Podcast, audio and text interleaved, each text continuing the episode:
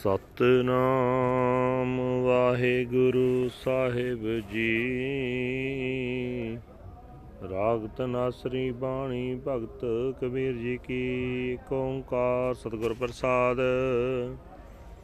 RAM ਸਿਮਰ RAM ਸਿਮਰ RAM ਸਿਮਰ ਪਾਈ। RAM ਨਾਮ ਸਿਮਰਨ ਬਿਨ ਬੁੱਢ ਤੇ ਅਦਕਾਈ ਰਹਾਉ। RAM ਸਿਮਰ RAM ਸਿਮਰ RAM ਸਿਮਰ ਪਾਈ।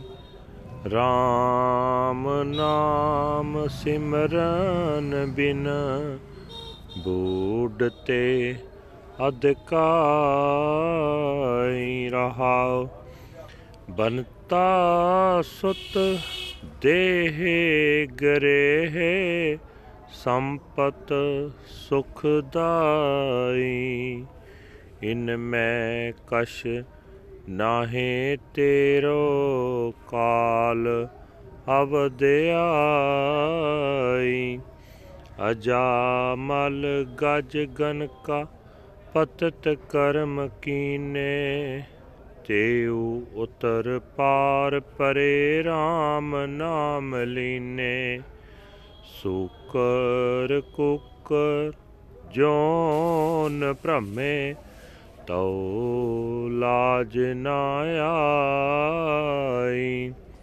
RAM ਨਾਮ ਛਾੜ ਅੰਮ੍ਰਿਤ ਕਾਹੇ ਬਿਖ ਖਾਈ।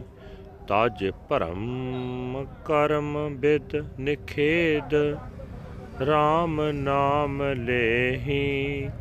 ਗੁਰ ਪ੍ਰਸਾਦ ਜਨ ਕਬੀਰ RAM ਕਰ ਸਨੇਹੀ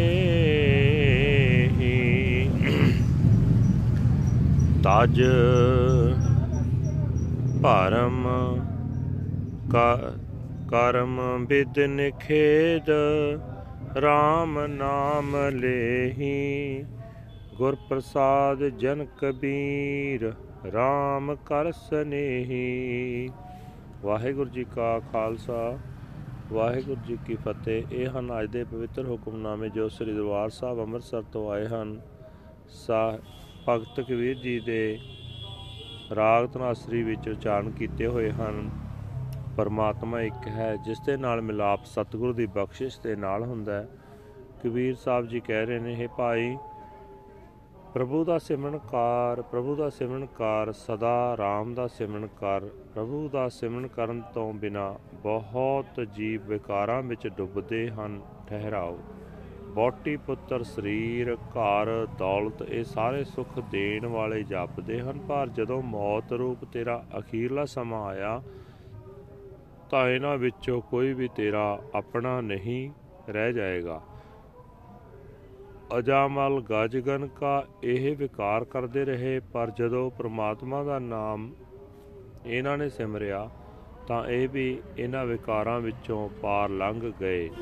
ਇਹ ਸੱਜਣ, ਤੂੰ ਸੂਰ, ਕੁੱਤੇ ਆਦਿਕ ਦੀਆਂ ਜੂਨੀਆਂ ਵਿੱਚ ਭੜਕਦਾ ਰਿਹਾ, ਫਿਰ ਵੀ ਤੈਨੂੰ ਹੁਣ ਸ਼ਰਮ ਨਹੀਂ ਆਈ, ਤੂੰ ਅਜੇ ਵੀ ਨਾਮ ਨਹੀਂ ਸਿਮਰਦਾ। ਪਰਮਾਤਮਾ ਦਾ ਅੰਮ੍ਰਿਤ ਨਾਮ ਵਿਸਾਰ ਕੇ ਕਿਉਂ ਵਿਕਾਰਾਂ ਦਾ ਜ਼ਹਿਰ ਖਾ ਰਿਹਾ ਹੈ?